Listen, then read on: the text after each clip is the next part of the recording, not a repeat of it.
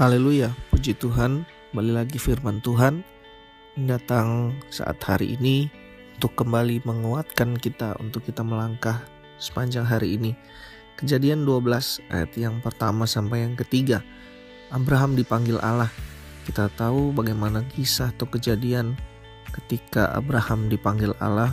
Allah menyuruh Abraham untuk pergi dari negerimu dan dari sanak saudaramu dan dari rumah bapamu ini ke negeri yang akan kutunjukkan kepadamu. Aku akan membuat engkau menjadi bangsa yang besar dan memberkati engkau serta membuat namamu masyur dan engkau akan menjadi berkat. Aku akan memberkati orang-orang yang memberkati engkau dan mengutuk orang-orang yang mengutuk engkau dan olehmu semua kaum di muka bumi akan mendapat berkat. Puji Tuhan. Ketika Tuhan memanggil seseorang, Tuhan menjanjikan perlindungan, Tuhan menjanjikan penyertaan, bahkan Tuhan menjanjikan berkat atas kehidupan orang-orang yang dipanggil Tuhan untuk pergi melayani Tuhan. Seperti halnya Abraham ketika dia menuruti, ketika dia dengan tidak bimbang, dengan taat, dengan tidak ragu-ragu mengikuti perintah Tuhan. Walaupun Tuhan bilang pergi ke negeri yang akan kutunjukkan kepadamu. Artinya melangkah walaupun belum ada tempat tujuan yang pasti. Ini yang Tuhan mau dalam kehidupan kita, berani melangkah untuk sesuatu hal yang Tuhan sedang kerjakan, yang sebagai manusia kita tidak tahu apa yang Tuhan kerjakan dalam kehidupan kita. Tapi sebagai anak Tuhan kita yakin dan percaya pasti yang Tuhan kerjakan atas hidup kita selalu baik dan di sini Tuhan menjanjikan kita mendapat berkat. Tuhan akan memberkati kehidupan kita.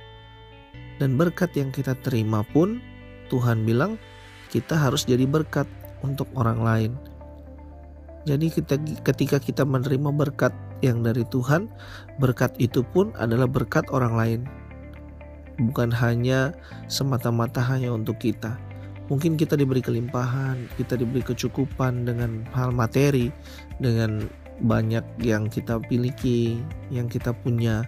Sesungguhnya berkat yang kita terima itu pun punya orang lain juga. Itu yang Tuhan mau ketika kita hidup diberkati dan kita pun harus menjadi berkat. Contohnya ketika Yusuf diberkati Tuhan walaupun dengan cara yang mungkin berat, cara yang mungkin dia lewati sangat sulit sebagai manusia, tetapi Tuhan memberkati kehidupannya menjadi orang nomor dua di Mesir pada waktu itu.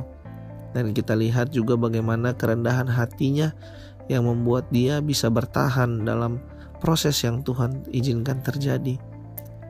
Berkat yang Yusuf terima sesungguhnya berkat juga yang akan dinikmati oleh banyak orang, bahkan keluarganya sendiri pun menikmati berkat yang diterima oleh Yusuf. Ini yang dimaksud Tuhan ketika Tuhan memberkati kehidupan kita, kita pun harus menjadi berkat untuk orang lain. Bagaimanapun caranya Tuhan memberkati kehidupan kita, proses yang Tuhan izinkan terjadi dalam kehidupan kita, pasti ada berkat, ada perlindungan, ada penyertaan Tuhan.